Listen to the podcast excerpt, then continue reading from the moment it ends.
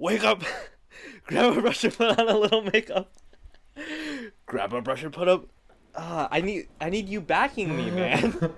It's true. It's a back and forth kind you of need thing. to you need to It's pop ba- in. I just realized I can't do this No, on my own. You you didn't tell me the bit before you went into it, and you looked up the lyrics, so it's not like you expected us both to know it. Okay, I'm gonna say hide the scars to fade away. The and you need to say shake Oh, up. my mic's too sensitive right now to to do a gruff voice. Your mic's Okay, too I'm- sensitive. You just need to stop touching it so much. Just leave your mic alone. It, I can tell it wants me to touch it though. The way it reacts, it's so sensitive to my touch. That's the thing. Uh, I was I was attempting to sing the song "Chop Suey" by System of a Down. Hmm. Trying to shut it up. Uh, I wanted to. Uh, yeah, I, I I think I think it's I think it's um That's good. appropriate for a lot of reasons. Uh, because I think that when it comes to something like Scooby Doo, uh, with with a with a past that can sometimes be a little bit ugly, you want to hide the scars to fade away the shakeup. Systemic racism of a down. Uh, tell our listeners what we're covering today.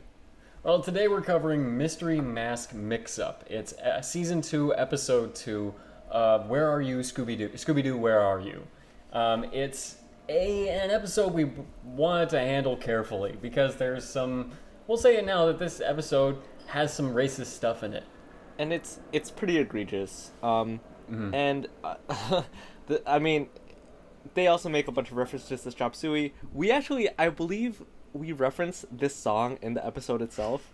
We do, We just which makes it.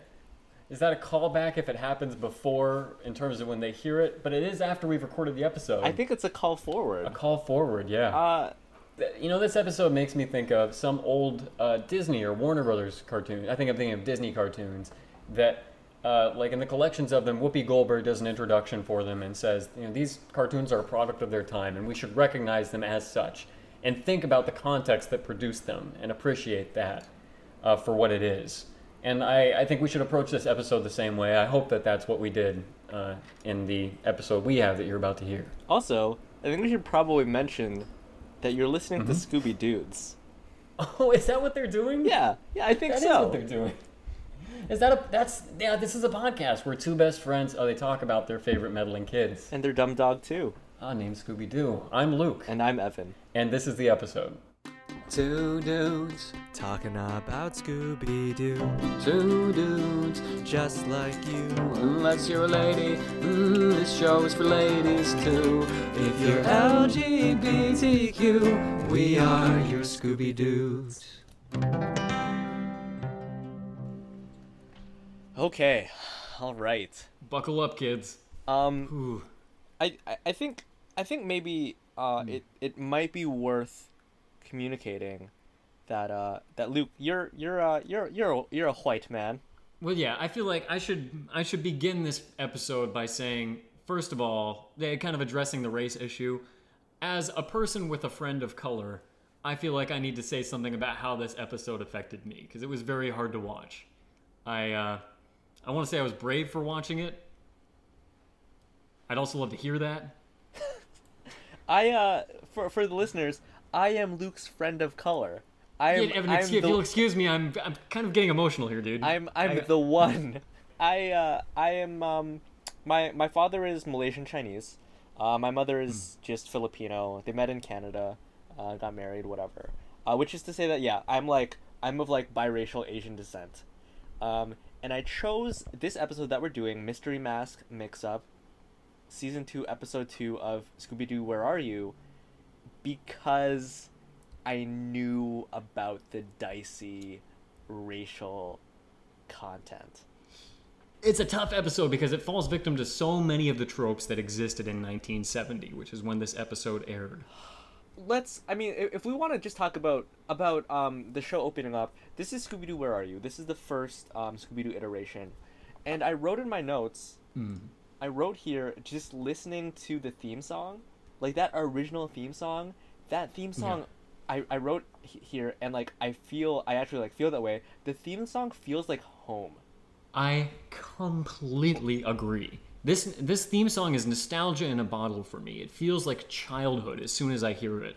And that made the some of the content of this episode all the more difficult because it was kind of a an unpleasant take on something that I really love. It's it's all to say that like y- you and I, we both love Scooby Doo. We we continue to love Scooby Doo in spite of this episode, but this is just like I guess like a hiccup in what we would have we would have preferred to be a smooth ride from from start to finish. Yeah, I think uh, in some ways I've said that I think Scooby Doo is a very progressive show in that it advocates for rationalism and a skepticism towards the sc- supernatural. Um, kind of surprisingly, especially given when it came out, this is an instance of it being, unfortunately, uh, indicative of the times and not really being ahead of the times. That having been said, do you wanna do you wanna actually get into the episode? Yep. The only other thing I want to say before we get into it is uh, to congratulate you on one other point on picking this episode, in that we have returned to Chinatown in San Francisco, which we'd visited in episode 16. I left my neck in San Francisco, which actually aired almost 10 years after this episode. So there's a bit of Scooby Doo's continuity there as well. Yeah, it's uh, it took them that long to return to this, but they made a smart move by not going that in depth at that time. I like I I don't think there were any like I don't think there were like any Chinese people in that Chinatown. No, it was just the setting, and they didn't even really do too much with the setting, which was fortunate. Um, and and just to say one more thing on the uh, the intro song, this to me it had that little abbreviated intro that's like dum dum dum dum dum dum dum dum. Is that what it had for you as well? I know I didn't get it right, but uh, no, I actually had the full intro. Ah, for some reason it had like the little mini intro, almost like when there was two episodes airing back to back. But still, that was pretty good, by me, the way. I'm pretty impressed with uh, with the way you uh, I was vocalized thank you. that. I'm glad I communicated at least because I think you'll you'll know what I mean, even though I'm out of tune. But it that really, I felt like I was sitting in the couch of my childhood home as soon as that happened. It put me at ease in a way that I almost never feel. All right. Uh, okay. So so we open up uh, it's it's nighttime. It's spooky. It's scary. This is very like traditional Scooby Doo. We're, we're setting we're setting this, this scene, uh, yeah. and and we see the exterior of like a of like I guess a temple. Yeah, some sort of Eastern style temple in this very what looks like a very rainforesty area, but ultimately will turn out to be San Francisco. We then we then um, come on to the interior of the temple. There's like a really gigantic Buddha statue, I guess. Yeah. Huge with uh, supplicants before it, repeatedly bowing and prostrating in front of it, which is not something I, I think people really do with Buddha. It's not consistent with my knowledge of Buddhism. No, I don't think so. but uh, I, I guess if that's the worst this episode does, that's pretty good. I'll I'll take that as a win. Uh, there's there's sort of like a what is, it's brazier, right? Is, isn't that the word? Like Ooh, for like yeah. a thing of like fire, there's like a, a brazier. Basically, like a, meaning like a metal platter that holds the fire and the coals. Uh, there's a green flame and then like a poof, and then this this um hooded figure. It's like a white a white cloak with sort of like green trim. And it it also looks a little bit uh, like an Eastern, an Asian style robe. And there's one quality of this person that I noticed. I didn't even realize cartoons did this to Asian people until I saw it right this time. But he had pointy fingers. Yeah. You know what I mean? Uh huh. And I think I guess that's because like it's a it's a thing amongst some Chinese men that they have long fingernails, or historically that's is that a thing? I think, I think there might be something historically, and then it was just popularized with like the whole like Fu Manchu thing. Yeah. Like, Fu Manchu like always has like really like long like sharp fingernails. I think of it as something with a grain of reality to it like a long time ago, but in every cartoon I can like it triggered I was like, "Oh my gosh, they always do that." They portray Asians as having pointy like claw-like hands. It's pretty terrible. Basically, uh the, he he says to two uh figures who look like they're wearing masks. Um Shaggy will later on the in the episode call them the scare pair and we might as well just call them that from from this point on because it makes it so much easier. I'm glad you zeroed in on the best nickname they had for them. Let's do that. The scare pair. They look like they're wearing sort of like traditional like ninja style outfits. Yeah, it's uh, like kimono and pants kimono. I, I don't know. It is look it looks like karate outfits to me. Dark color karate outfits. Uh, with with, with a hood and then like these white masks. Um, that made me think of the Jabbawockeez. the Jabbawockeez? Yeah, the Jabbawockeez are like a re- they're actually world famous. They're like an internationally renowned dance crew. Uh, and they're like, I'm pretty sure they're like all Asian. I think they're like mostly Filipino. But yeah, I just thought it was really funny that like, I guess you could you could make a joke that the scare pair are like two lost Jabbawockeez. Oh yeah, with like the what's what are those hats called? Like those bell-shaped hats. I, I honestly have no idea, but yeah. Ah, yeah. Oh, I I know exactly what you're talking about now, and they do look like that. So we're gonna have to take another break really quickly to sort of dig into this because um, the the figure in the white, who's obviously like the leader of these two henchmen, the scare pair, tells them, and we're look, there's an accent. Let's let's be like straight up. Uh, Yeah. Can we just them- say that and not do it? Unless you want to do it, go for I it. I do not want to do it. I- Uh, he says the mask of Zentuo must be returned to the temple, but I had to keep listening to it over and over because I couldn't understand what he was saying. Because it almost sounds like Zentuo is supposed to be a thing. Like he's trying to say an actual word. Is that what you mean? Yeah, I kept like Yeah. I listened to it five times, and then I just went to the wiki, and then I was like, "Oh, Zentuo. Okay, okay, okay. I, I, I got The it." the first time it played, I was already shrinking it to one side of the screen and opening up the wiki in the other and preparing to read along for the whole thing. And and here's the, here's the thing though, Zentuo is voiced by by a Chinese-born American actor named Keye Luke. Keye uh, has two e's in it, so it's K E Y E. Oh dang. That's the thing. Zentuo has this accent, but I guess you could say that it's not inaccurate. Well, it, they're clearly making him do, I'd say, a racist character of an accent. It's not like, um, and not like a, a, a good example. I think would be Fresh Off the Boat, where they try and do an accent that's very reflective of how individuals actually speak who uh, have a second language as their mother tongue. Right. It's very much that Mickey Rooney Breakfast at Tiffany's kind of voice. it feels it feels really inauthentic. Um, another thing about Keye Luke that I think is really interesting is that he voiced um, he voiced Charlie Chan on the cartoon The Amazing Chan and the Chan Clan. Google incoming. The actual the actual Charlie Chan was like a guy in yellow face makeup. Oh, at least it was Clan with a C. Thank God. Um, so I- I don't know. I like he voices another character who we will get to, but I do think it's worth noting that they got an actual Chinese American actor to voice these Chinese characters. That I, I like that they did that. Kind of like they did with almost all of the Globetrotters back when we covered that. They didn't have a whole lot of racism to weigh on the other side of it in that episode, but here they kind of do. But that is the point I'd say in its favor. Yeah, I, I would say it gives him a layer of defense. This isn't like Casey Kasem, like R.I.P. I would never want to say anything bad about him, but like you know, in in the studio, like putting on his best, like ho- um, you know what? I don't even know what the word is. I was gonna say hockey sock, but that's not a thing. I don't know. Chop, chopsuki. There's like there's I don't know, just like archaic, pejorative for like Chinese things. Uh, no, Casey Kasem does not do any voices in this episode, fortunately.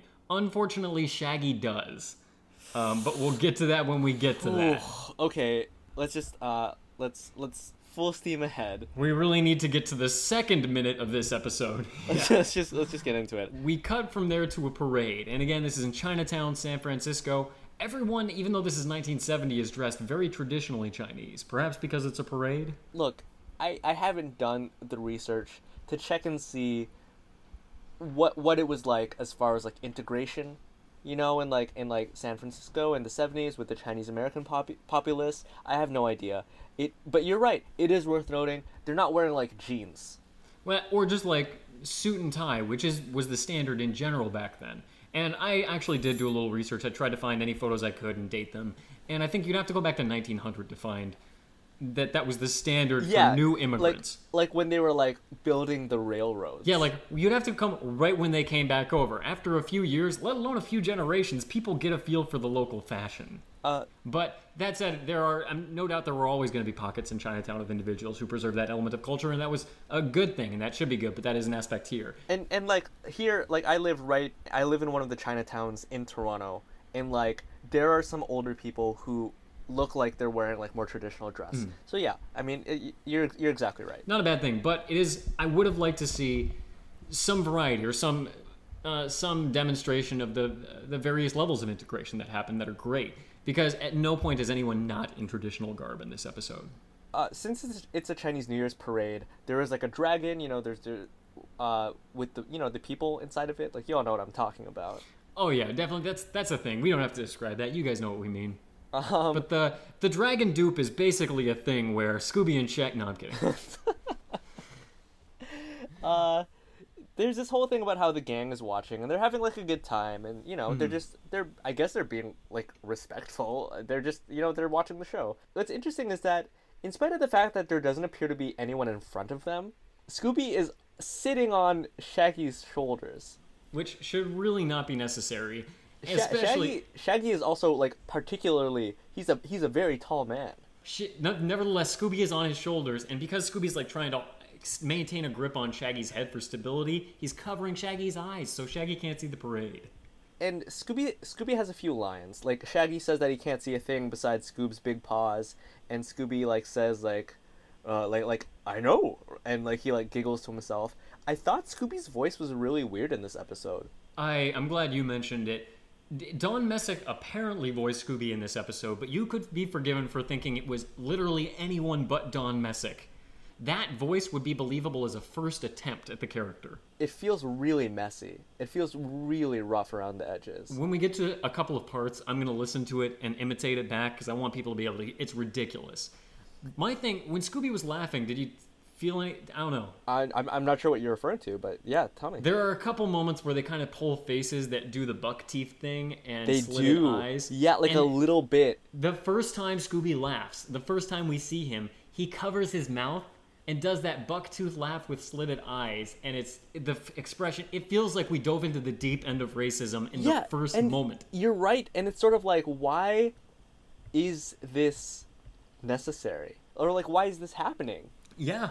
Why is Scooby doing this of all people? I- It's uh, I, I and you know, look, I'm gonna I'm gonna tell all of our listeners right now, just to put them at ease. One of my least favorite um, racial stereotypes or jokes when it comes to like East Asian people is that like they eat dogs. And they do not make any references to like Scoob's life being like in danger at any point, which I think even they realized was too ugly, was like too racially like insensitive. I think it's because they would have had to explain that stereotype to to do that stereotype, and it would have tanked the episode to go for one of the characters to be like, "Oh yeah," and it's such and such and it would have been dogs. and it would have been Velma too. She, you know what I mean? Velma who can read Chinese. Oh man, it. all that to say, Some in- people, some people in East Asian countries, Hmm. like dogs are eaten, but it's not like this widespread. Like everyone eats dogs. Like people own dogs, like they have dogs as pets. But it is weird that they choose some of the littlest moments to do things like that. Wh- what is really interesting, and it's we we've made a lot of cracks about um, the gang being in like cities or being in places that you would think have like a high population, yet um, they're very sparsely populated. They're, don't want to take the trouble to draw a whole bunch of each unique secondary characters who have no lines. It's like um like you mentioned them being in in San Francisco for I left my neck in San Francisco. Um but most of those locales, mo- most of those areas were like devoid of uh of just you know like just people like walking around. yeah, generally there was just one person, and it was the person they were going there to meet. And and the thing about this, and look, I appreciate look, it's it's a parade, so there has to be a crowd of people. There have to there ha- there has to be an audience. Um and it's great that there's so many like Chinese faces. Like I actually thought that was kind of nice to like see Yeah, it didn't seem like they were caricatures either. It seems like they portrayed them just in the style of Scooby Yeah, it looks like they were just like drawn like people. Yeah, I, I think one of the problems, and I don't think this was like a race thing, and I don't. I, it was just like when Scooby and Shaggy eventually they like fall over, because look, you can't have like a, a full grown Great Dane on a man's shoulders. not let alone it's- in a cartoon. It's like unfeasible long term. When they fall over, um, the people in the back, it, they're just a static image. They're not animated, so it looks like they're just a backdrop. And then there's a cut to like all of them reacting, but it's just like it's definitely it. There's a, it's just to let people know that there's a reason that older cartoons don't have crowds. It's because they inevitably they inevitably just become part of the background. Like you can't animate like every single one of these people. And another, just a little thing to their credit is that they did do a big crowd of Asian people, And they did draw each one unique, and they didn't resort to caricature where it would have been easier and might have been a, a funny gag or whatever. But they uh, they treat them as they might have treated any other crowd. The parade, I guess, is wrapped up, and um, and Velma recommends that they check out one of the local curio shops. I, I love that phrase. I, I can't remember the last time I heard curio shop outside of like a, the, an episode of Sherlock Holmes or something. Yeah, I, I, I quite liked it. Um, they head on in, uh, and this is the other character who is uh, who's voiced by Keye Luke. Um, his name is uh, oh sorry, is that right? I think this is just a one-time character. I Yeah, this Doctor Wong comes later, or Mister Wong comes later. Uh, Fong, a a Fong. So sorry, this is this is a different character. He offers to um, he be, like right off the bat, he uh, he says perhaps you would be interested in this golden mask, which is like, go for it. Good, I mean, like, good on him for doing the hard sell. I was just about to say the line that follows, but what were you gonna say? I was just gonna say like yeah, he doesn't even upsell them. He just like goes, you know, he goes like straight for like the prime item. He doesn't like try to like ease them into it. He's just like golden mask. Do you want it? A smart magical curio shop owner will wait for you to ask what the monkey's paw at the top shelf does, and then he'll tell you how much you don't want to buy that, and then that'll draw you in. But no, he's just like, yeah, hey, want a mask? And um, Might be cursed. sorry, what what were you gonna say about it? In response, Fred very briefly says, I prefer clown faces. Okay, what did I write down? I wrote, no thanks. Palm faces are more my thing.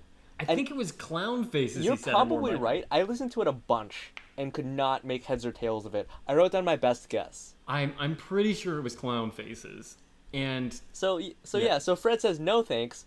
Clown faces are more my Which thing. is so disturbing. And it gets like a laugh out of the studio audience. I guess maybe were clowns still cool back then? back then? They weren't yet just horror horror Like items. it it had not yet um come out, I think. Wait, what had not come, yet come out? Uh it, like Stephen King's It. Yeah, but what movie hadn't come out yet? Tell me about it. like I don't know if I've seen it, man.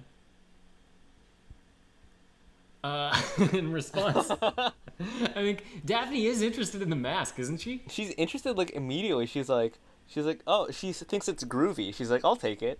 Which according to the Scooby Doo wiki is one of the first hints at Daphne coming from wealth in that she does not think twice about purchasing a golden mask. Yeah, and she she likes that kind of sh- display of wealth. That's interesting. Oh, So, man. um, so they've purchased the mask. Oh, really quick, I, I just got to put a bow on that scene. sure. sure. Shaggy Shaggy responds to her wanting the mask by saying, "Oh, what do you want to do? Scare up some boyfriends?" Kind of an an odd dig at wh- someone who's the most conventionally attractive person. Yeah, it, it really is. Like, and I guess if he had said it about Velma, it would have felt extremely mean spirited. Really mean. But as it is, it, it feels like he's pulling her pigtails, if you know what I mean. Yeah. Like he's being a jerk to try and He's win like her snapping interest. her bra straps to. uh Okay. it- I mean, if, I like mine better. I'm just saying, if you want to age it up a little bit by like five years, Can you age it up from bra straps? Now I genuinely want to know. ah man, I don't know what's next after that. Oh, you know what? My, I'm. We're not doing any more bits. We're not doing any What, more he's- bits. He's Sorry, reply alling her some- email. If I say, if I say something, will you? No, you're gonna, you're not gonna edit it out. We're just gonna, we're just gonna move on. Uh, um, as they walk out of the shop, Velma says, Come on, clowns, referring to Scooby and Shaggy, which, if Fred said clown faces, maybe he meant he prefers Shaggy and Scooby's faces? If they're the clown? It might be a very sweet thing that he just said. that just makes what he said mean. But they're his clown faces. They, he loves them. Um, in in an alley just off of the curio shop, the scare pair, who I want to call the Jabbawockeez, um, I'd, I'd say I like Scare pair, but you can call them whatever you like. they're they're in the alley, uh, and and they end up going into the store and asking where the mask is. The shopkeeper says, "Oh, he doesn't have it. It was just purchased by a young girl." Which, good on him. He, based on where they're located, could have easily said white girl. Or even redheaded girl. But young girl, also like, good on you, man. I like to think that there's like several hours of the scare pair just like haranguing young young Chinese women, asking them if they've taken the where they've taken the mask. And, and they're passing by Daphne each time. Like, no, he would have said white girl if it was her. Of course he would have said that. It's Chinatown. Well, I don't know what angle I'm trying to take there, but he He doesn't see. He's like you. He uh, doesn't see race. He, he doesn't see race. No, sorry. He doesn't see members do of other see- races. You do see a race. You don't see size. Oh yeah, that's right. George Foreman, Gary Coleman. What's the difference, really? They're the same to me. Not be- okay. Back to the episode. I, I will voice now the exact noise I made right at the beginning of this episode. They're gonna go get some food. Food is Shaggy's favorite hobby. He says that. He also says that he wants to order a chop suey malt. I want to make note here. They make reference to chop suey, I think, three times in this episode. Which is weird because System of a Down wasn't even a thing yet. Okay. And I'll- First of all, shut up. Second of all, uh, were there no other Chinese foods that people knew about at this point in the seventies? Yeah, and also, why were the eyes of the horse on the jet pilot? Uh, is that how it goes? Oh no, chop suey is uh, makeup. eyes on the Why? You know, you put on a little makeup. Oh, you're right. I got the wrong System of a Down song. Those are the only two ones I know. I only know Chop Suey. I have no, I don't know any other Chop uh, System of a Down songs. Give me one sec. I just I'm Now you're gonna now. look up the lyrics. We can look. Listen, you can edit this so it sounds like you you nail the bit. Thanks for reminding me. I can pretend to be smart, man. Okay, it's Jet Pilot. That's the song I'm thinking of. Um. So anyway, I just like. I guess my question is, at this point in time, you like the '70s, was like sweet Hmm. and sour pork, not like in the public consciousness.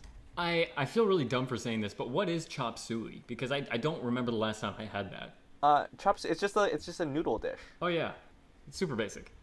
Uh, but they reference it a million times. That's uh that's their three times gag. Yeah, it's just like surely, surely like kung pao chicken or like General Tso's chicken or something must have been within like the public consciousness. They say chop suey over and over, like they have no other Chinese points of reference. like there's no no other Chinese foods. It does feel like they have just a small handful of references that they know are safe to make. One of which is fireworks, which are like, oh yeah, that's that's totally on message. So yeah, Shaggy wants a, a chop suey malt. Chop suey malt. Uh, they're accosted by the scare pair, and they want the mask. And Daphne, here's the thing. Look, can I? In our outro to last week's episode, we talk a lot about being brave, uh, because we hate we we're, we're not for white nationalists. We just recorded that not half an hour ago. And, uh, and yeah, we talked a lot about how dang brave we are, how heroic, verging on being just straight up heroes. But I would say in reality, I am not a brave man. No man, dude, I'm a coward. You know that about me. or I would I would say that there, there's a there's an element of like cravenness to uh to how cowardly I might become when when placed in danger. Yeah, it's, Uh, like one or two say- episodes ago, you were talking how you find cravenness hilarious. Perhaps because I it's as if you've seen I- yourself I, on think screen. that's what it is. I really do think that's what it is. Uh, if if I was stuck up, if I if someone held me up and were like, "Hey man, give me like give me your wallet," I would give him my wallet. Yeah, almost regardless of how big or threatening seeming he is or she is. And the smaller that person is, the the greater the implied threat of what they could possibly do, what they know how to do. Absolutely, man. But she holds her ground. Yeah, we want the mask, and Daphne's like, "Oh no, I'm not gonna give it to you," which is like, oh, like Daphne, you're already rich. Yeah, actually, this is maybe uh, counteracting that point that she's like, uh, either she's more entitled for thinking she can survive this. This has never happened. She's never even imagined this situation, or she really isn't that rich, and this was a lot of money for her. A really weird thing happens next, and and it's it's so strange um, in that Scooby is thought of as a as a cowardly dog, but not in the same way that Courage the cowardly dog is. Because courage, will always fight. Courage fights through his cowardliness. he always does stuff, but Scooby in like more modern incarnations is just like really like craven and cowardly. But I think in the early days, it was like they weren't sure how cowardly to make him. Maybe that's. I, I don't know why I'm just thinking of this now, but maybe that's like one of the fundamental jokes of Scooby Doo is that in, in any other media like this or any Hardy Boys type book like this, the dog is your protector. It's almost like your weapon. But here it's useless because he's a coward. Yeah, he's like he's a fraidy cat, but he's a dog. Like Yeah. that would be kind of like a, a little like joke in and of itself. And today it's so accepted, it's not even a joke. But here they seem to be playing on that joke a little bit. because Velma says, "Quick, Scooby, make like a watchdog," uh, and so he he mess he menaces them in a very Scrappy Doo esque fashion. Uh, it's so awkward when he like he walks up to them on his hind legs and like does a little bit of pugilistic or pugilistic duke raising up his dukes. The way he walked up to them, I do a little bit of uh, improv comedy. That's a hobby. It made me think of someone who is very not confident getting on stage for improv, like getting a scene prompt they're not comfortable with or confident on. Because he seems so awkward doing that scene, not like a confident joke. One thing I did like about this, I know you were saying that it looks really awkward and like not not super great, uh, is is that Scoob does the cartoon visual gag of like flexing his biceps and making them big, and then all of a sudden those biceps like flop downwards. Do they flop downwards and also he has a negative space where his bones should be? Does it do that thing as well? No, not Okay, in this not one. In this one, it's more like it's like arm fat. But I really like that visual gag. Like I, I think it's very funny. Oh, a really weird thing happens right after that that little gag. So Scooby runs into a laundry into a laundromat. Oh, this was so. This was maybe the ugliest part of the episode in terms of racial stereotypes. It's not. it's not. No, I, I think I don't think it is. First of all, it's weird that he runs into a laundry a laundromat that says Chinese laundry on it. in Chinatown. You could You're just it- say laundry in Chinese. okay, you apparently this really got you. Please, please tell our listeners uh, what takes place next. he goes in there and someone talks I, I wrote down ching chong nonsense to him in that it's fake asian speak and it's really a racist caricature scooby-doo in response talks scooby nonsense in a, uh asian accent back to that person and then scooby runs out of the laundromat with a shirt presser as if they just had a conversation and to me it basically says that that language is basically nonsense. And it's, if Scooby Doo can speak nonsense, he can communicate with them. I mean, S- Scooby, Scooby ostensibly speaks Chinese. Wow, that is a generous reading, man. I here's here's the thing. I I know almost no Chinese at all. I know how to say like don't want, eat rice. I think that's it.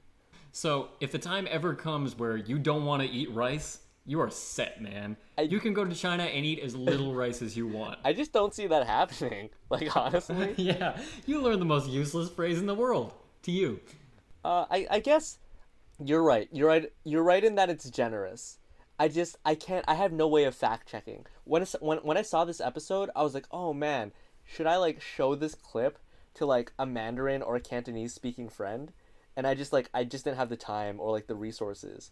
But I I think that your reading is not only valid but likely in that it's just gibberish both ways. Sc- Scooby uses the the shirt presser to make a steam smoke machine, and, and then they skedaddle. They go visit Mr. Fong, him being the only Oriental art dealer in this town. Uh, he is voiced by he's he's he is the other character who's voiced by Keye Luke. Uh, he tells them that this golden mask it was stolen many centuries ago. It came from the crypt of a great warlord named Zentuo. Uh, his ghost has returned to claim the mask, and he is uh, accompanied by uh, two figures known as the emissaries of the living dead.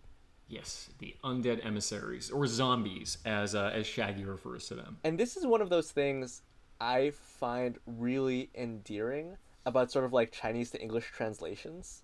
Oh, There's like they're in English, but they sound c- way cooler. like DC Comics at one point had a uh, had like sort of like a superhero team called the Great Ten, uh, but they had like all of these names that were like ostensibly Chinese translated into English, but like the leader was called like um like like August General in Iron.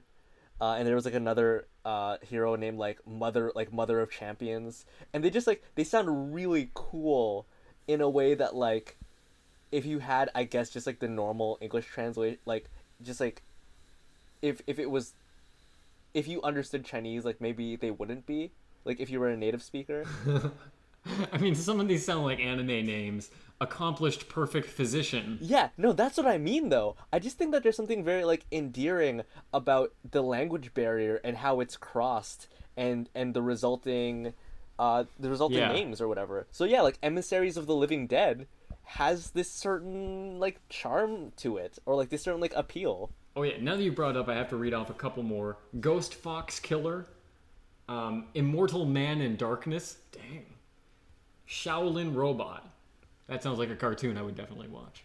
That's pretty cool, man. So I'm, I'm just saying I that I thought was like sure I, I buy that like you can almost imagine like Fong being like uh like how do I like what are the right English words with which to describe this oh emissaries of the living dead I I think that's giving them quite a lot of uh, again. That's a generous reading on what I think they were just like. Oh, what sounds like a little bit of a stilted formal term for this? I think they hate zombies and work back from there. Yeah. Can I also say, um, whenever I think of the word emissary, uh, there was Japan had a live action Spider-Man show, what? and and he had like a Zord, you know, he had like he had like a ro- yeah, for real. Spider-Man had like a robot that he could like get into and fight stuff with, but Spider-Man also referred to himself uh, as the emissary of hell. Dude, that's like And, like- Italian Spider-Man. That's like that. That's almost better. Yeah, if you if you look it up, you'll see it's it's like it's a Japanese Spider-Man, and if you look at the if you read like the little like sub like caption subtitle, it'll say like I am Spider-Man, like the emissary of hell, and that's what it that also is what it makes me think of, and that's also one of those like translation things, you know, like Um, man, where are we at this point? I think. Oh yeah, the the the gang is now driving in the van. They're trying to get away in the mystery machine, right? correct. Yeah, Fong basically tells them if as long as you have the mask, you'll be in danger, and Daphne still refuses to give it up. And what ensues as they're escaping in the mystery machine is a San Francisco chase scene uh, as they're being chased by these two zombies in another car. I think it's Shaggy who quips, "I didn't know zombies could drive cars." Uh, but they're chased by um by the zombies who are in, in a, or sorry, the scare pair, and they're like in a black sedan, I guess. Yeah, it's a pretty plain looking car, at least compared to the mystery machine. But Um, it's a pretty pretty awesome chase scene. And, and yeah, to tick that particular box off, it's a musical chase scene. Um, it's the song played is "I Can Make You Happy," performed by George A. Robertson Jr., and it's great. It's so good. It's exactly what it should be. It's so hippy dippy. it's it's just like jangly and like yeah and like happy and the lyrics are like i love you and if you love me like i could i can make you happy it's gr- it's like i'm gonna listen to it as soon as we're done recording happy. Yeah, I my only hiccup with it was as it was leading into the chorus and it said there's a lot that I can show you and if you want to go there, I can get you in. How deep? And I was like, "Hang on, how deep?" And I looked up there, "Oh, that's happy. They're saying happy. Never mind." i i like uh, there's one. i can just imagine you what was it like two years ago listening to the radio listening to a very popular pharrell jam and just be and singing And um, how deep? clap your hands. Clap your hands hands if you feel that. like a room without a roof cause i'm cause i'm how deep oh my gosh. all I, all I can think of is just like like Michelle Branch's very popular tune of the early aughts. Um, are you how deep now? Ooh. Are you how deep now? you know what I listened to all throughout high school? uh, what? That. that in Linkin Park. Man, Michelle Branch. Apparently, Michelle Branch was in Toronto semi recently. Like one of my friends went to see her, and I'm super. I, got- I was super jealous. Oh, that's awesome. All right. Uh, okay. So yeah, it's it's great. Um, and it is. We don't. I mean, we don't have to Yeah. uh, dwell too long on this. It's a very fast and furious type chase scene. That really makes a lot of use of San Francisco, which I think we all know has extremely varied elevation. Like the roads there are incredibly windy, up and down, up and down, so a lot of room for jumps and stuff like that. like things go off the rails like no pun intended i guess in that um the mr machine literally drives at a doorman underneath like the canopy Oh yeah. of and like straight into a hotel lobby up the stairs and then just like out a balcony And those are the only other white characters we see this episode. Are the uh, the members of that lobby, st- that hotel staff? oh my gosh And Uh, I think when and- it gets to the roof, it starts jumping from rooftop to rooftop, doesn't it? Right, which is like so Fast and the Furious to have Mm. like cars chasing each other across rooftops. It's bonkers. Yeah. But also, but still scored by like this incredible song. Um, uh, at one point, um, because of the nature of the mystery machine and the fact that like they only have so many seats, I guess Scoob falls out the back. Yeah. Thankfully, he is not then immediately run over by the scare pair in their vehicle. as you as you might expect. No, fortunately, he just kind of like combat rolls and um. ah, give me one sec. He like sticks out a thumb. Yeah. So yeah, he Oh, you're you're trying to talk around all of the yeah. trying to talk around the noises that it sounds like MT Sam is purposefully making. does sound like that. oh, is that ice? Can I do it for you? Yeah, please. You're back.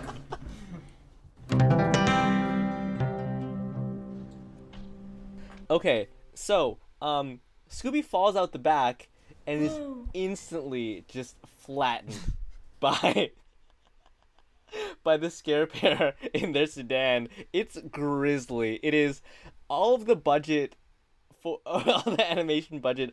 I guess went into them just smearing this Great The- Dane the viscera. across the streets of San Francisco. Yeah. The remaining 15 minutes is the cleanup crew and the CSI's setting up.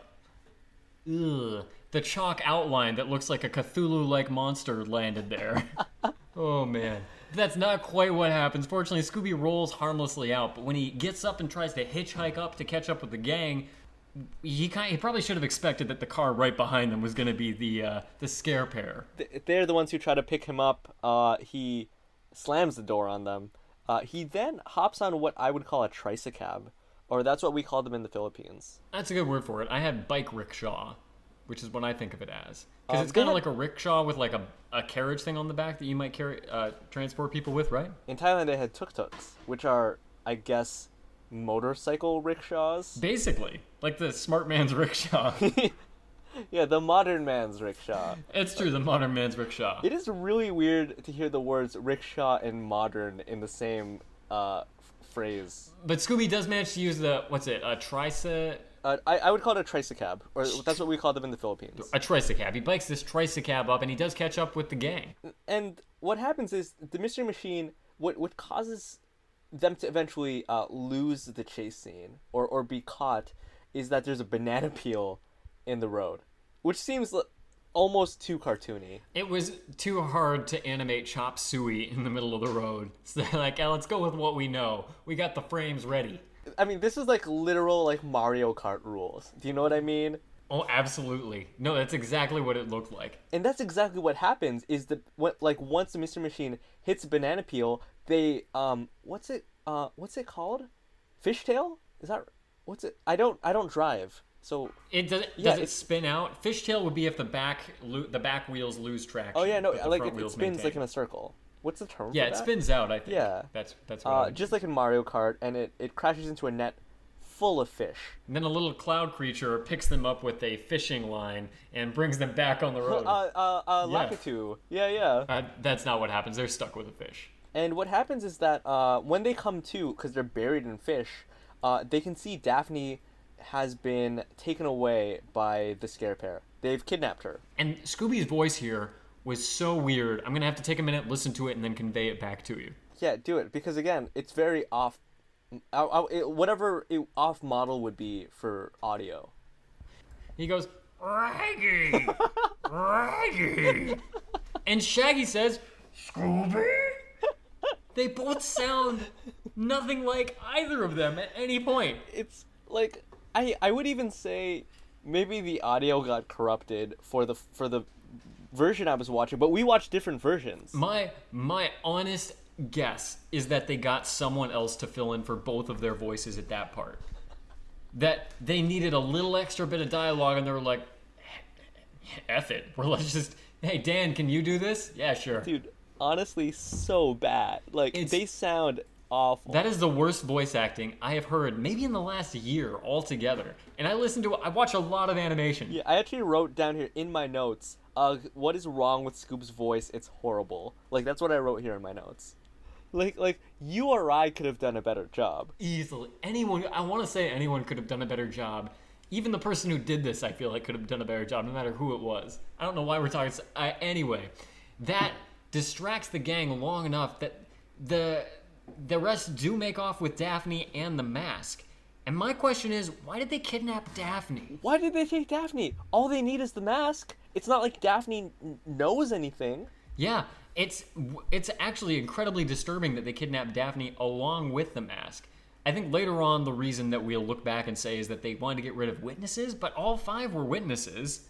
And the Implications are pretty troubling. yeah, Like, why they wanted let's- Daphne specifically. I think the best reading is that they needed to create a motivation for the gang to come after them. Oh, so that they could then trap the rest of the gang. Yeah, I think it would have made more sense narratively to have them get Daphne but not manage to get the mask. That way, they've got. That's the reason they took. Da- they're holding on to Daphne is to get the gang to bring the mask, and the gang needs to do that. Oh yeah, yeah, yeah, for sure. I agree. Uh, what what happens next is that they ask Scoob to try to sniff sniff him out, uh, which he can't do. He can't follow the trail because there's fish everywhere. He's gone nose blind, uh, just like Febreze, I guess. I was thinking, that, man, that's a great term. Okay, I dial back my respect a little bit, knowing that came from a Febreze commercial. Um, luckily, they do find a scrap of paper that has, I guess, some just like lines on it. Uh, and they can't make heads nor, or sorry, it's Velma specifically who says, "I can read Chinese, but I can't make heads nor tails of And, this." and when we look at that paper, it's clearly written in like a Chinese font or what have you, but you can more or less kind of tell what it's supposed to say, right? it's definitely a Chinese font. Yeah. Like, like if you went into Word, you could probably find it somewhere. Uh, and you can almost see what it says just from a glance at it. But we do have a, a, a moment where Scooby puzzles it out. It's so perplexing that Scooby is the one who figures it out because it means that he can read. Oh, yeah! Oh, dang! How did I not think of that? yeah, that that's that Scooby Doo, the dog, is is literate. He, he's a literate animal. And he found the slip of paper for them, too. It's not like he needed a part in solving the mystery. What- what- Anyone else could have observed what Scooby observed, which was the paper's reflection upside down in Velma's glasses. When the reflection uh, says, he, I mean, he takes it over to um, one of the rear view mirrors of the mystery machine to show the rest of the gang, uh, and they can see that it says the temple in the hills. Uh, luckily for Velma, she knows exactly where that is. She also knows that it's supposed to be haunted. Okay, now let's take a moment. This is San Francisco. Every temple is a temple in the hills. That's a yeah, that's a really great point. They they make their way to the temple. They're inside. There's a little bit. Uh, we should be going through this faster, but there's a little bit where um, Scooby's teeth are chattering, and they're like, "Scoob, like like shut shut up," you know, like stop stop your teeth from chattering. This is. I'm glad we're touching on this guy because it's a, a classic trope. He then uses his paws to like That's it. try try to stop himself. And that's not the only part of himself that's vibrating. Also, I just sent you an email on this subject with my favorite screen. I hope you get to use. Um, his tail is erect and vibrating with fear, and he turns around, shushes his tail, and then kind of laughs a little bit at it. I think this screenshot is pretty versatile.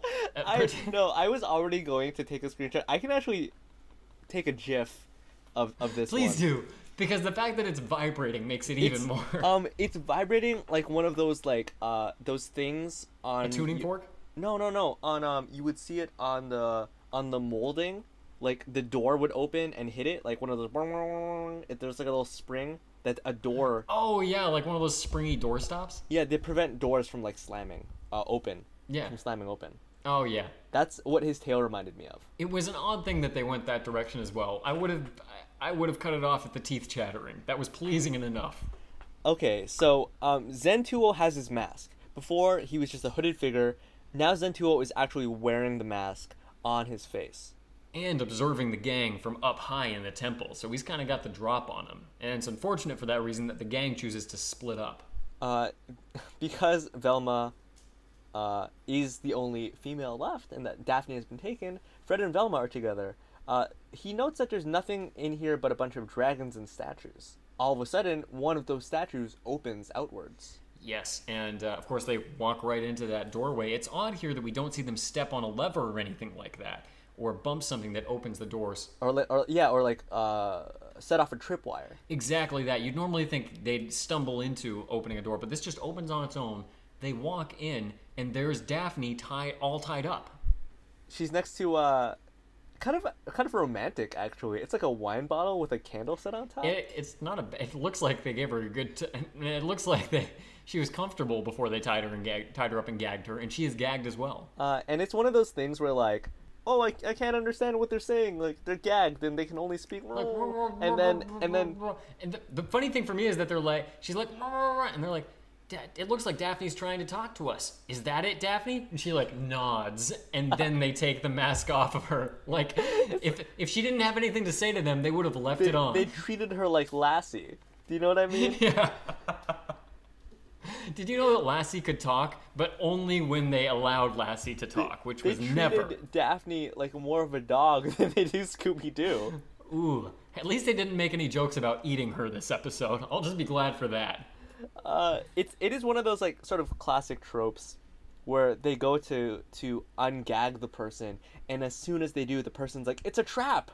and the door slams shut behind them. And Daphne informs them that no, unfortunately, they're locked in here now. There is no way out. It's hard to ascertain how she would have known that tied up and gagged on this chair. I thought the same thing. Maybe, maybe she was given free reign of the cell before they tied her up. That's the only explanation I got. So their only hope is Scooby and Shaggy. Which, briefly, they bemoan. They're like, "Okay, if that's our only hope, Yeah, well, let's like you know yeah." make say our final in trouble. prayers or what have you.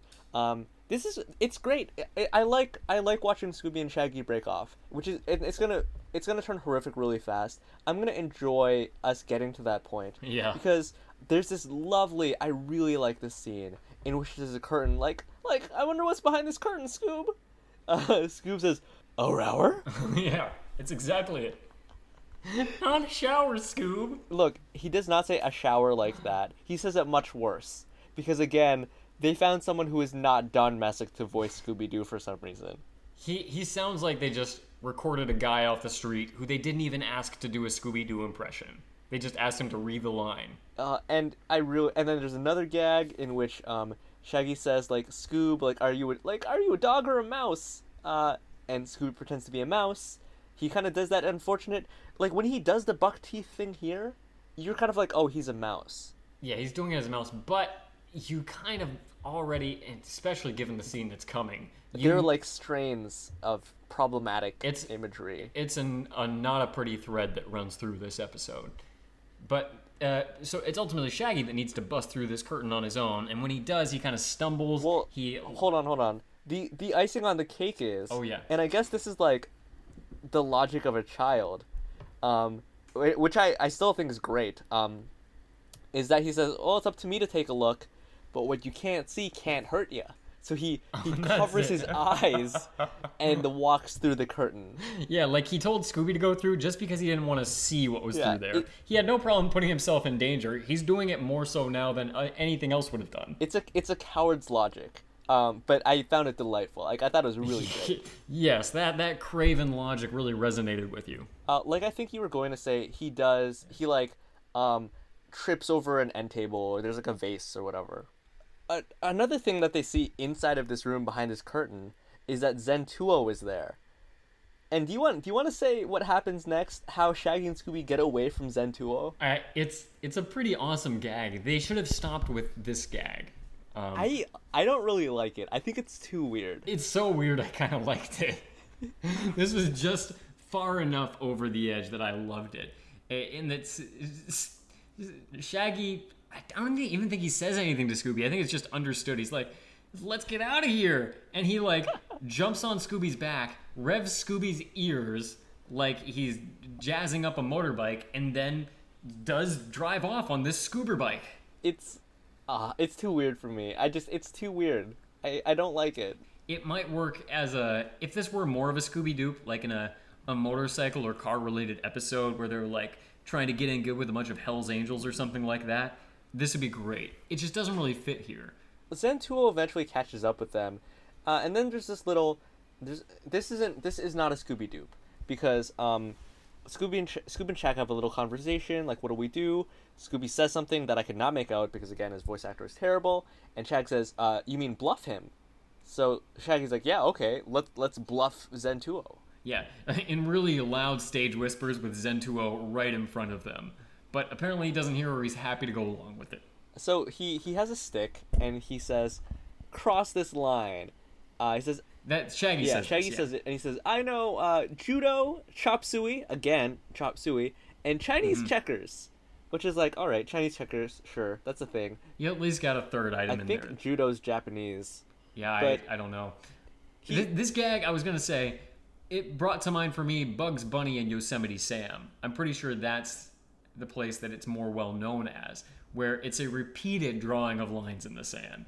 Uh, I also like this. I also thought that this was kind of funny. I love this gag. I thought it was great, and I this might even predate the one that I'm used to seeing in Warner Brothers.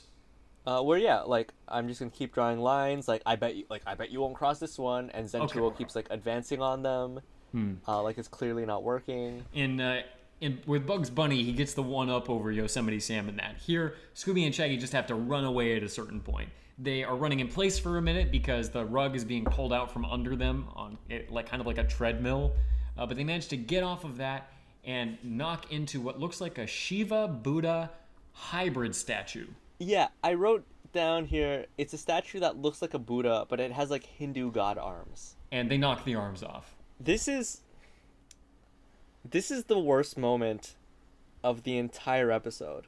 I think you're right. This is the worst moment for us. I think the previous moment. Oh, then again, this is so terrible. I'm, I'm gonna let you take the reins on this, man. it's it's so hard for me to it was really hard for me to watch because the problem so luke and i our favorite gag in any episode of scooby tunes in any episode of scooby-doo is the scooby doop Mm-hmm. and as a bit of levity let's just like explain what the scooby doop is Yeah. Uh, okay, so the Scooby Doop is where Scooby and Shaggy, when they're being chased by a monster, will pull a gag, pretend they're in a different situation than they're actually in, and get the monster to buy into that situation. uh, the social pressures are so great that the monster must uh, comply and like and like become a part uh, become a part of them Yes, Scooby and Shaggy have laid out a role for them to play so clearly and enticingly that the monster has to step into it.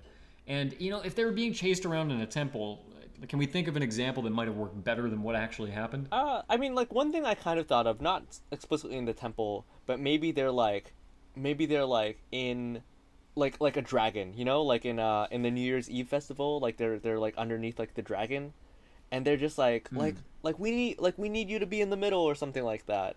Oh, that's such a good idea. Yeah, because that's a three man thing, and they can like get him in the middle and like both bash him, like sandwich him, and then run away. So and and that would be the thing where the, where all of a sudden they're like, ah, like you're late, like we really need to put on the show, like everybody's waiting for yeah, us, come on, we're on in five. Let's get going. and, and then Zentuo's like. Oh man, like ah, I gotta. You're. They're right. I gotta do this. So he Yeah. like jo- goes in He- and joins them. That's a Scooby Doo. That, and that's a brilliant example, and that example could have been done here, and it would have worked great. But they went a different direction. I literally just wrote like it's just like no like in all caps and like uh our our listeners if you've been listening to us at all uh will know that I I tend not to like curse on the podcast like I try to keep it like super like PG Mhm. but like this scene is a fing disaster It's I didn't even describe this scene. I just have in parentheses most racist Scooby Doop ever, um which I hope is true. I hope I'm not wrong about that. it's so this is with the scare pair Scoob and Shag are in Chinese garb they they put on an accent that Luke and I will make no attempts to replicate No, and, and in addition to wearing Chinese garb and doing an accent, they're doing the squinty eye thing. Uh, welcome to Shag and Scooby's haunted Chinese restaurant. Oh, it's so ugly. Um, Can we gonna- can we just say that they they do that character? They set these two up at tables. They fawn over them a little bit. Again, really milking the accent for all it's worth. That's I mean that's it. I, I, let me just. There's just a, Okay, lay it out for me because I don't even have notes on this. they, they, they, yeah, they set them down. They like, th- there's a tablecloth. They tuck the tablecloth into like their, into the front of their garments or whatever. Uh, they're serving them like chocolate chop suey and like spare ribs a la mode, which I guess plays into them like liking gross food. And then, uh, the reason I call this like a fucking disaster is that um they also say in their like egregiously like offensive Chinese caricatures, if you want anything else, just and then they make like garbled noises that aren't even like pretending to be Oh, that's you're right. They they stick out their tongues and pull faces, and uh, it's ugly. ugly. Like that's the only word I can I can really like level Yeah. against it. It's just like ugly and like painful to watch. I don't. It hurt me a lot to see Casey to not see, but to hear Casey Kasem doing that voice. You don't want to see see that your heroes playing into that kind of again ugly thing. I, But I think I'm glad you took us through that because this is a part of Scooby's history. It's a part of American history that uh, this kind of racism existed and in some ways still does exist. and and that's obviously very that's very relevant. Um, it's very, Yeah. very topical, I think. But but yeah, I think it's worth spotlighting and recognizing and just saying that like this is is like a really ugly, really horrendous thing that happened. It doesn't it doesn't ruin Scooby Doo as a whole, but I never want to see it again. Yeah, Scooby Scooby Doo has good things to it, and this isn't everything about Scooby Doo. But I never want to see it again either. And I hate to mention this just as like one last dash of salt in the wound, but this is the only Scooby Doo I have seen Scooby and Shaggy run away from laughing, like laughing to each other. and and I'm sure I'm sure it happens in another episode, but just within the context of this episode, it's it's just it's really difficult. Like it's just really difficult to like engage with at all. Yeah, I uh, I want to make like I want to be light and have fun, but that's just not a. It's not easy. Yeah, it's not a light or fun thing there. Um, Zentuo ends up capturing them, and at this and here's the thing, he's he's captured them and like set them atop fireworks, but like at this point I was like, yeah, yeah, this is fine. Yeah, I was. what did I happen to hear? That we have them in the least sympathetic situation ever, where we're maybe the most okay with this going through. Um, according to the Scooby Doo wiki, this is only, this is the second time ever in the franchise at the time it came out at which their lives were actually threatened. And I don't know because we haven't watched all of Scooby Doo. Where are you? I don't know what happened in the other time, but this time feels like warranted. you know what I mean? Like I feel like Scooby and But Shaggy this whole episode is enacted a hate crime. it's it's both more violent and more deserved than any other episode. This this episode is darker than anything up to this point, I don't doubt. Simply because these people are after to kill them. It's their lives on the line. And here, even though what is about to happen is for me the funniest moment of the episode, this is kind of a scary thing. Scooby and Shaggy are tied up right on this big pile of fireworks, and Zentuo says like he's gonna leave you in here and blow blow you up in the storeroom. And Shaggy says. Uh, hey man, uh, don't you know it's illegal to set off fireworks in a storeroom? We will build a new storeroom. I It's a- love that. it's a really nice palate cleanser after everything that came before it. It actually like went leaps and bounds to help win me back over because it was like it was very simple, and it was just like yeah, stuff like this is what the whole episode should have been. Oh yeah, and it's I mean that line to me would have been funny in a cartoon today. Like that was timelessly funny. And this is one of those things where it's like I like that we had uh, a villain who could speak. Like this they is like made the of- most use of it. yeah, this is like one of those benefits where it's like this is so great. You could not have had this in like any other with like uh the the creeper or something like that. So that's my favorite. We will build a new store. Like he's like that's his new empire he wants to build. Uh, whatever the case, he lights the fuse and walks away. Uh Scooby and Shaggy um they end up trying to sit on the fuse to try to put it out. Yeah, and I think it would have put it out in real life, but here it kind of starts smoldering under them, and smoke starts creeping out in little tendrils under their butts.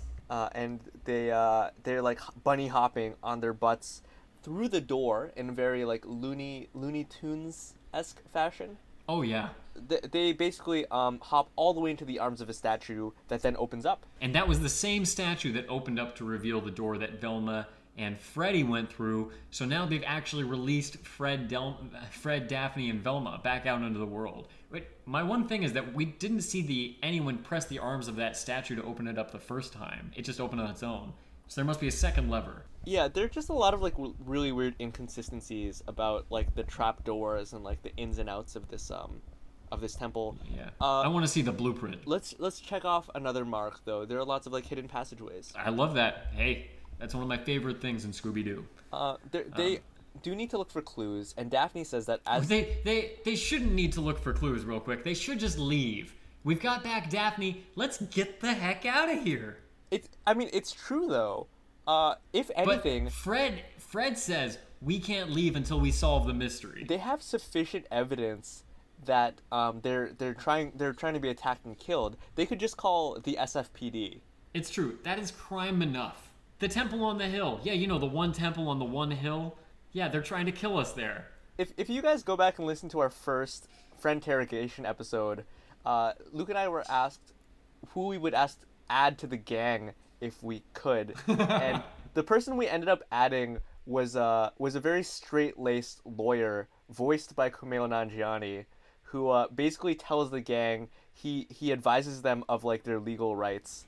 Yeah. And I like to think that in this case he would be like, "Uh, guys, I think I think we're good. Yeah. I think we have enough to just let's call the authorities." That's, man, that's like a verbatim Kumail Nanjiani imaginary quote. That's exact. I could totally imagine him saying those exact words. That's nicely done, dude. yeah, thank you. Uh, but no, Fred is the one that says, We can't leave until we solve the mystery. Velma jumps in and says, Well, we need clues to solve the mystery. Daphne jumps in and says, Well, hey, I think I saw some clues on my way in here.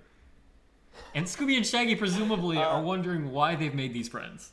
Uh, the clues take the form of a pigeon coop, and so they're at this pigeon coop, and while they're talking, did you write this down too?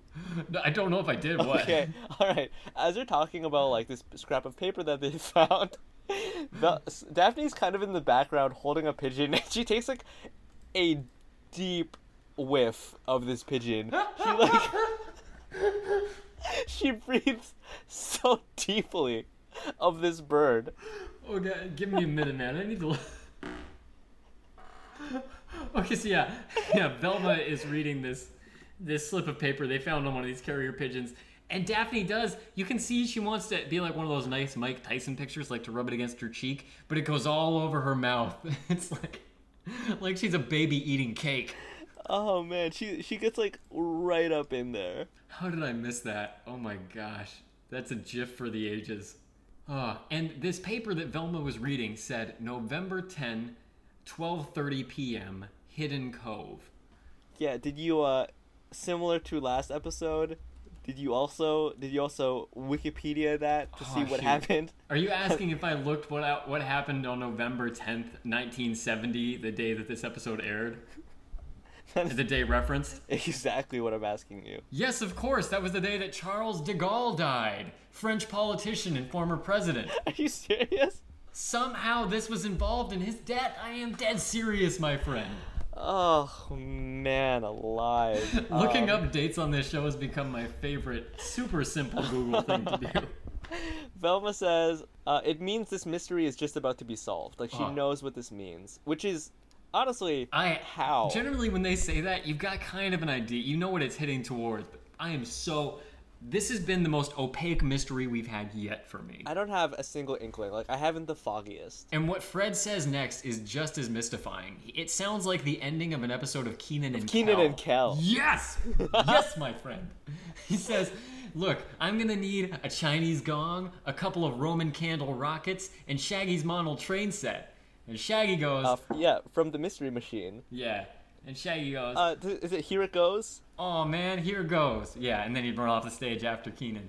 Oh, that love that show. And uh, that they do use all of those in a contraption. I would mention in the contraption they use, they also magicked up string, a mousetrap, matches, and sandpaper. I guess that's all stuff that like Daphne had in her purse. Like I don't know. It must be something like that, or the carrier pigeons coughed it up, or something. Um, it- can you? This is a complicated trap. Can you explain it to me? It's nice to see a trap. Like I, like it's like Fred from from Mystery Incorporated. Fred loves traps. Um, So here we have it's it's a Fred trap, not a Scrappy trap, uh, but but a patented Fred trap.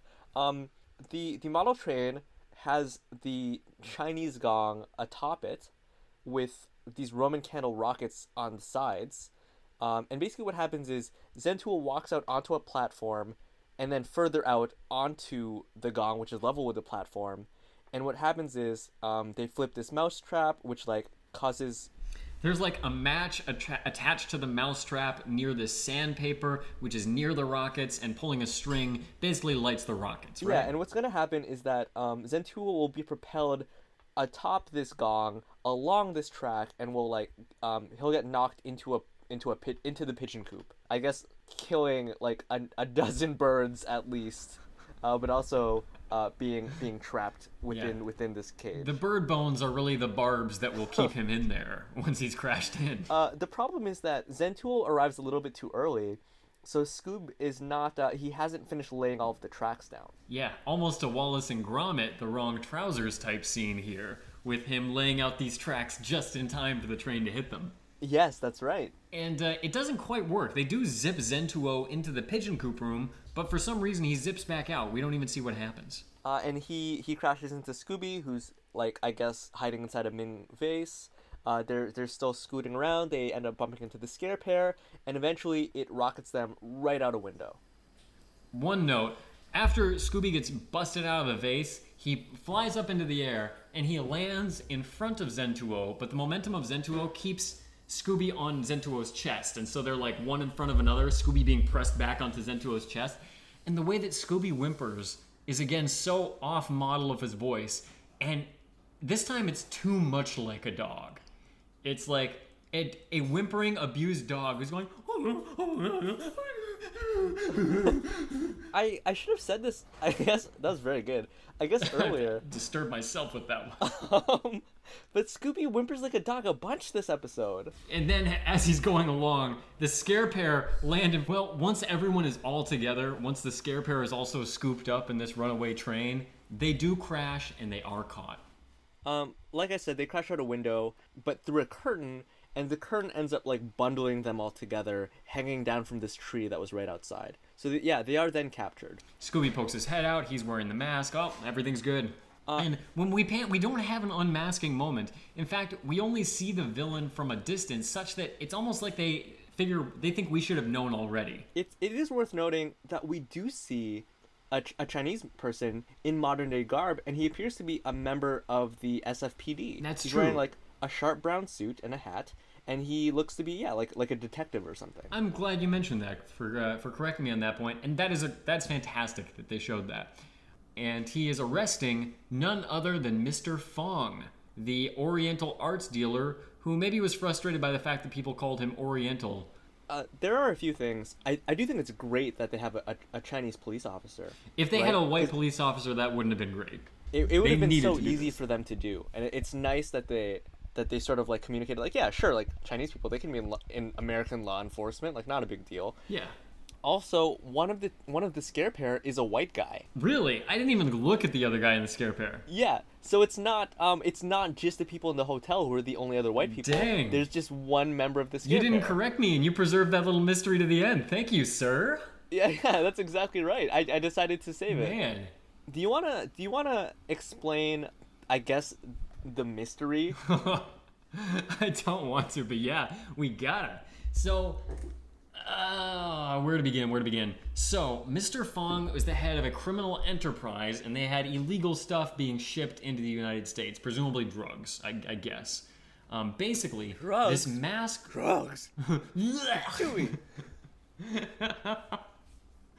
Uh, he basically would get this mask shipped back and forth to him, or masks like this one, and it was sent to him. And when you press like the gem on the forehead, the mouth opens, and it- the, in the mouth is a small tape or a series of tapes that when you play them, they have all the distribution, in, they have all the shipment dates and names of their illegal shipments. They take those.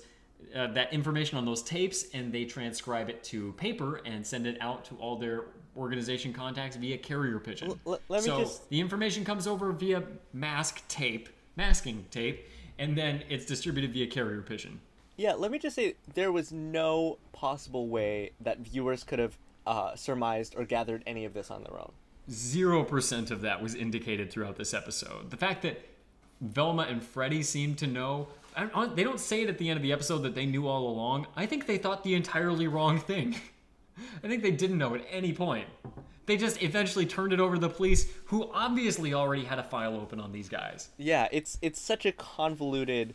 It it should have been just as easy as oh um, each of these, maybe each of these masks is inscribed on the inside, like where the next pickup is gonna be.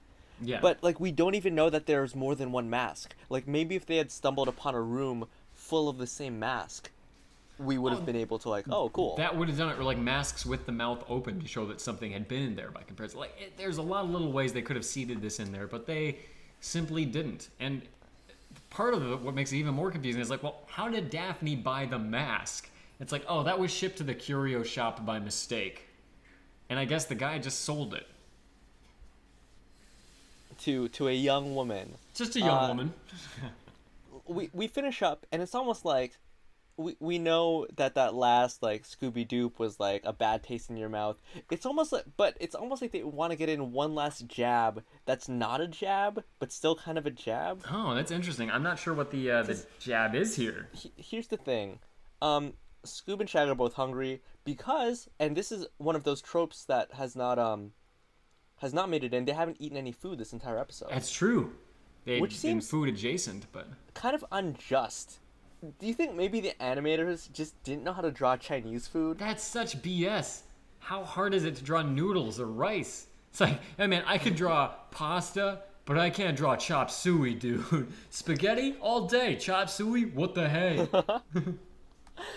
I I, think you're right. I I think if there's anything that's fun about um, Mystery Inc., kind of like going to different countries and, and cultures, it's Scooby and Shaggy eating the food from those countries and cultures. For them, that's the tour. For everyone else, it's just sightseeing or whatever, but for them, it's a food tour, a taste bud tour. So um, there is a Scooby snack, but there is no, uh, I guess, bargaining. You what do you call it? Like this, like Scooby snack bargaining? I, I call it Scooby bargaining, um, which is would you do this scary thing for one Scooby snack, for two Scooby snacks?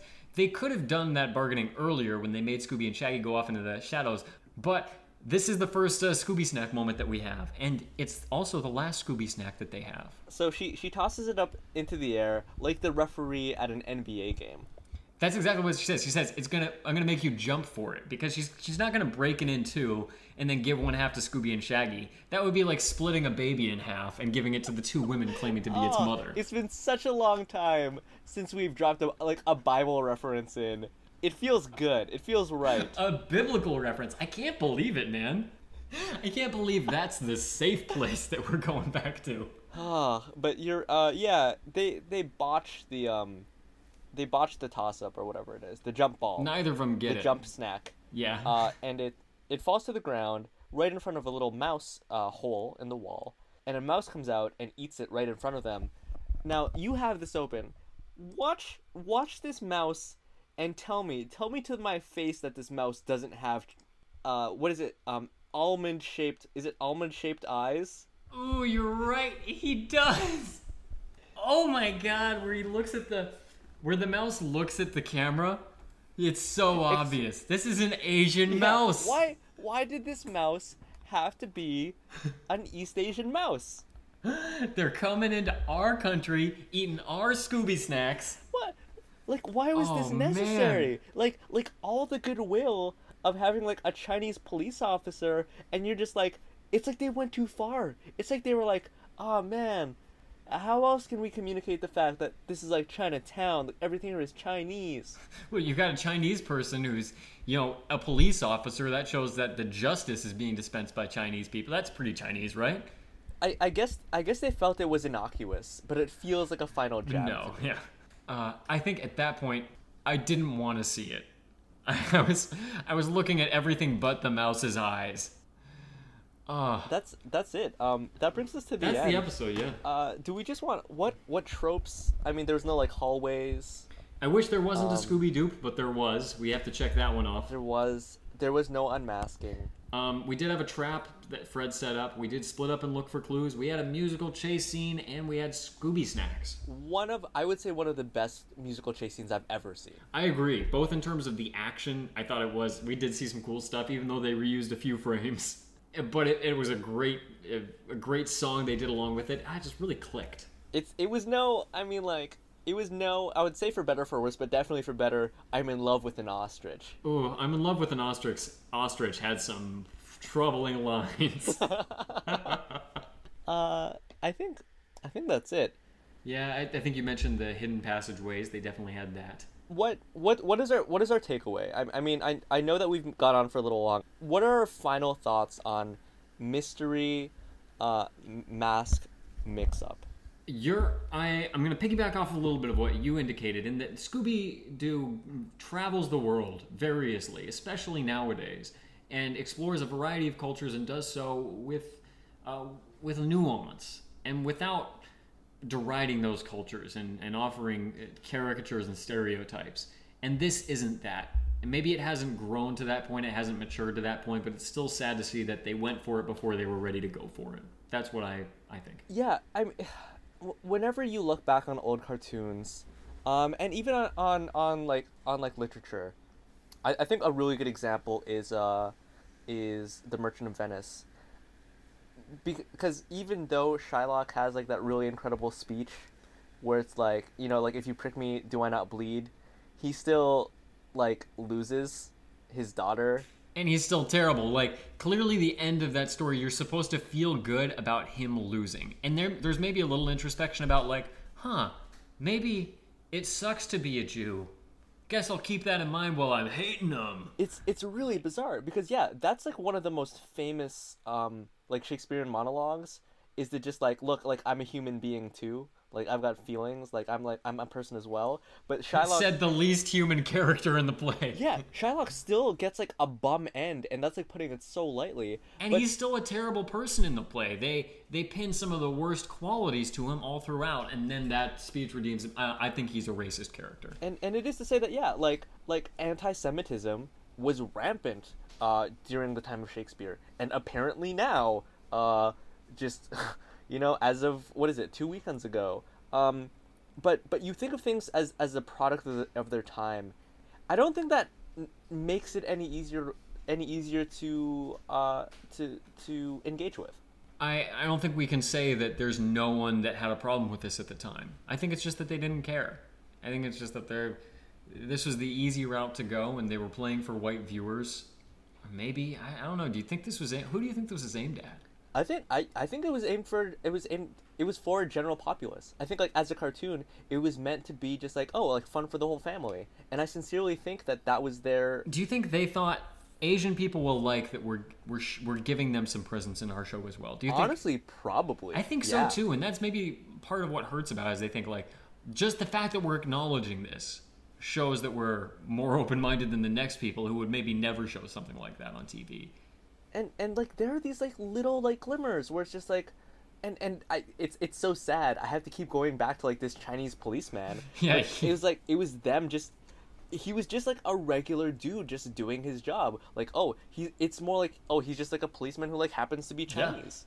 Yeah. Um It's like uh, I was listening to a podcast and, the other day and they were talking about the Flash and uh, in the first season or the second season they just kind of dropped that the hard-nosed police uh, chief is gay and he's getting married to his uh, his male partner. I think that's still season one because I've only seen season. Then yeah, one. it's season one, but they drop it casually and it's not a plot point. and it's like, good.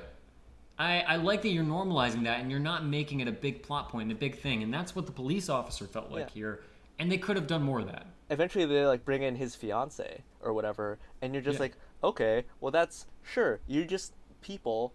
It it's yeah. They they don't treat it any differently. Which so maybe shame on me for calling it out, but I, no, I think no, I'm putting I, I it on a pedestal really, for a great example. I also really like that. I thought that was like a great um, example of inclusivity, and there's so much conversation now, just to get like political ish about just like, oh, everyone like complains about such and such, and like everyone's so like easily offended, but like, isn't it so much better when art as a whole is able to represent things in like an accurate and inoffensive fashion. Yeah. Like, isn't the alternative just like stuff like this, just like gross caricatures?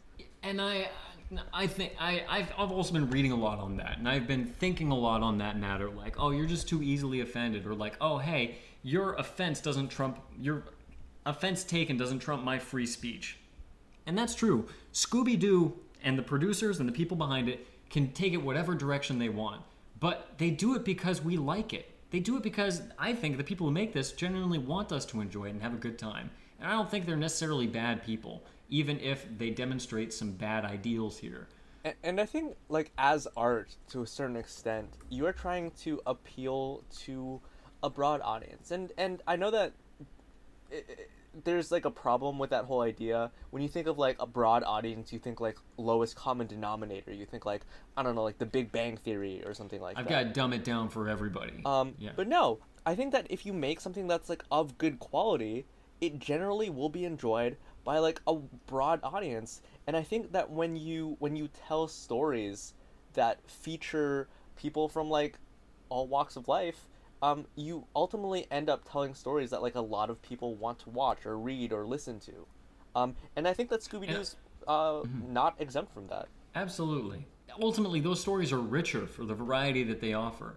And if you're secure in what you are and your identity and your race, then seeing someone who's different than that will only make you feel more secure in what you are. Only help you appreciate more of what you are by appreciating that difference. Like you you know me you know like the stuff i've written about um i could go on about this forever but whew, have you seen how long this file is Oh, you mean our, our recording so far? yeah An hour 45 minutes? correct Granted, 10 minutes of that are straight cuttable, but that still leaves us with an hour and a i mean half. i like to think that a little bit more of it is cuttable I will cut But- a little bit more, but there's not a whole lot, to be honest, that I, Uh, I'm dying to trim from this. i mean it's it's a rough look it's a rough episode there was a lot to talk about there was a lot to unpack maybe we maybe maybe we try to keep the intro and outro shorter on this one Yeah, maybe we can do that. I I still I gotta say I it's a tough thing. This episode was tough because I enjoyed parts I didn't enjoy other parts. What I did unequivocally enjoy was talking to you about it, Evan, and that's I guess the benefit of this podcast. So, uh, yeah, we very much uh, hope you also enjoyed this. Um, you know, if you have any feedback, if you have any feelings, uh, if, if you've seen the episode and you really wanted to talk about it, talk to us about it. We would love that.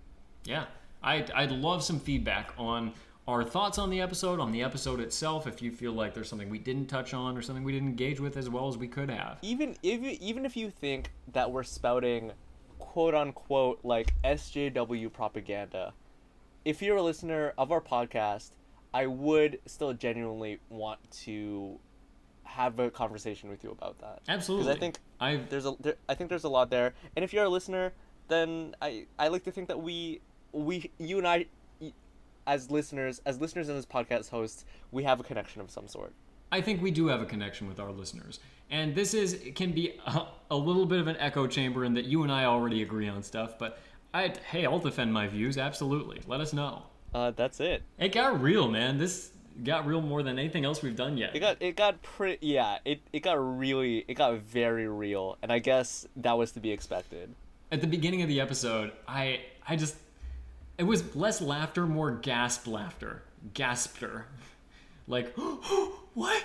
What the like with Scooby Doo doing the the Asian laugh right at the beginning. I had to pause. Hey, Sam, come over here. Am I crazy? Is this There's and there's again no reason. There's no reason for that. There's no reason to have Scooby Doo do like this like Asian laugh. There's no reason to make a mouse Asian. Like why have you added these trappings to this episode? disappointing in a lot of ways. I think when we return to San Francisco 10 years later for I Left My Neck, it's an appreciably brief tour, but I almost wish we could go a little more in depth in Chinatown those 10 years later, visit some of these same places and see if the show has changed. But maybe 10 years later the show just still wasn't quite ready to deal with it, but it was at least aware of that fact. But look, for our listeners, we're look, we're we love Scooby Doo and we're just going to keep covering these things and we're just not going to shy away from when when they make mistakes because that's what they are. These are these are mistakes. Yeah. If you really love something, you don't hide from the ugly parts of its history or glorify the ugly parts of its history. If you have an element of heritage, like I have with Scooby Doo, you call out the ugly parts of it and you say, I don't support those parts. Yeah, that look, I I think we're I think we're done. I think we're good.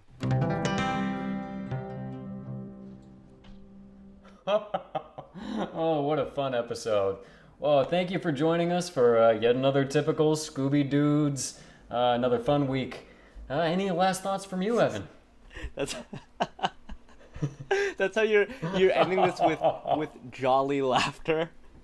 Oh, Jolly good fun. Uh, you know, thankfully, I don't know. It's not. I don't. I don't want to start the outro for this one.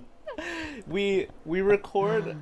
I don't know if people know this. Do people know that we record our intro and outro a week after we record the episodes proper? We've talked around it a little bit, but I don't know if we've ever said it explicitly up to this point. Yeah, we, we wait a little bit. Um, and and thankfully, it means that I'm no longer like aghast, which I certainly was recording this episode. It was it was rough. Yeah. Maybe it's good that we've had a little bit of distance for it to do the bookends of this episode. I I cannot believe when we were recording the intro, there's a little uh, bit of my mind that was like, you could start this intro with an accent, and I was like, what? no. See, of the two of us, I'm I'm more inclined to go that direction, or I'm more tempted. So I'm amazed that went through your mind, because obviously it went through mine, Well, but I here's the thing. go through a second I could get away with it. You couldn't. That's that's the difference. you could get away with it, but it would still uh, it's still inadvisable. Did you live in Asia for longer than me? I think so, man. Yeah, I think a, 'cause Especially, I was born in Asia. I thought you were born in the Solomon Islands. That's Asia. I don't That's think the it Asia is. Pacific. Pacific. Oh, oh yeah, yeah. So you're you're a you're an AAPI person by birth. AAP-ish. Um, Yeah, that's exactly right. That's my nationality. yeah. Hey, hey, uh, listeners, welcome to the Oh, welcome hey. to the outro portion. Are, are they here? Oh shoot. Uh, yeah, you listened to an episode. Uh, we kind of said this at the beginning. It's a lot to digest. I'm glad that you stuck with us through it. Now we're just gonna tell you how you can support us and get in touch with us and follow us and that sort of thing. Yeah, if you like the way we engaged with that, then definitely support us. If you don't, then you should support us so we can do better. And the ways that you can do that, first and foremost, uh, best of anything, would be to uh, visit us on patreon.com. That's, uh, that's what we'd really appreciate. Yeah, Luke. Luke came up with a little bit of a slogan that I think that Patreon should begin using professionally, so that we can get that mo- that uh, slogan money. Yes, and it goes I have a dream that small time artists will get money. Was that it? No, No, it was wait. Did you Um, forget? it sounds like you on, was legitimately artists- forgot. artists for whom times are small can dream big. You Patreon. cha- Why did I set this up for you? Why? With small time artists, big time dreams. yeah, it was more or less that. Anyway, Luke, Luke and I are small time artists. Help us achieve our big time dream. We have big time dreams, and if Hmm. you if you give us money every month, that will help us um continue to put out this podcast because we have to pay for hosting and we pay our artists because Mm-hmm. they're great. They do great work and they deserve the money. They're incredible. Yeah, you're supporting them in addition to supporting us. And you're getting additional content along with that. So please visit us on patreon.com slash scooby-dudes. Yeah, uh, we'll send art your way. I'll uh, do a few write ups. I like to just provide a little bit more info about each episode. It's good stuff. Yeah. And uh, Not only will we give you cool stuff, we'll shout you out. Yeah, we'll shout you out the first time you donate. We'll do a whole spiel on the podcast for you. and uh, not only will we shout out your name once when you donate, we will continue to shout out your name. We will keep saying your name week after week. We're gonna say the names of all of our donors right now. Yeah. One by w- w- one. One on top of one. Here are the donors who've donated to us in the past. Yeah.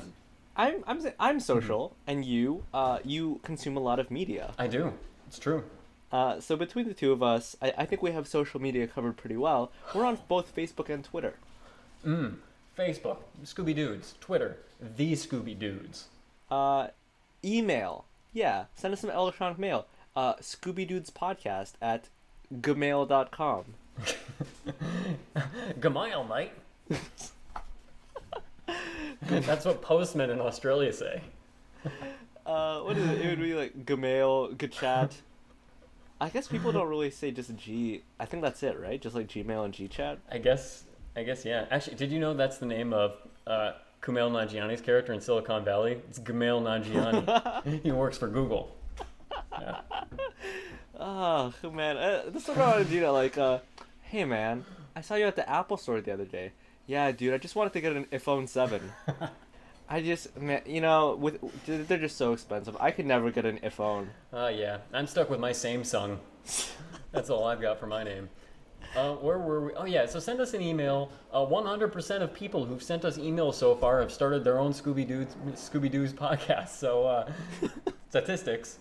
So so don't send us Oh emails. yeah, don't do that. We don't need the competition. Actually, do send us emails and then don't start a podcast. I need to know that that's not what it is. yeah, please please uh, even out that statistic a little bit more. Yeah, gee, ugh, we need to widen our sample. Uh, Uh, where else can they find us? Well, one last thing. Uh, you you can find our podcast through iTunes, through Hmm. Stitcher, through I don't know, just a bunch of apps. Yeah. Um, but if you uh, if you do find us through iTunes and you like what you hear, please leave us a review and make that review five stars. and then almost no matter what you say, we'll read it on on the podcast, uh, with exceptions that we will explore as they come up. Well, you know what? I'll I'll make a promise. I will read anything you write in that review. Wow. Luke will censor it as he sees fit. You know what? Deal. Uh, and this is uh, one last thing. Where where can they where can they find how can they enjoy our podcast in its totality? The best place for to experience Scooby Dudes, the number one place to follow up on or to preface your watching of an episode would be to go to ScoobyDudes.com, our website. We got it, ScoobyDudes.com. It's the most com. It makes sense that we'd be there, and there you can get screenshots. You can get original, beautiful art specific to every episode that we do. You can get show notes. You can get corrections.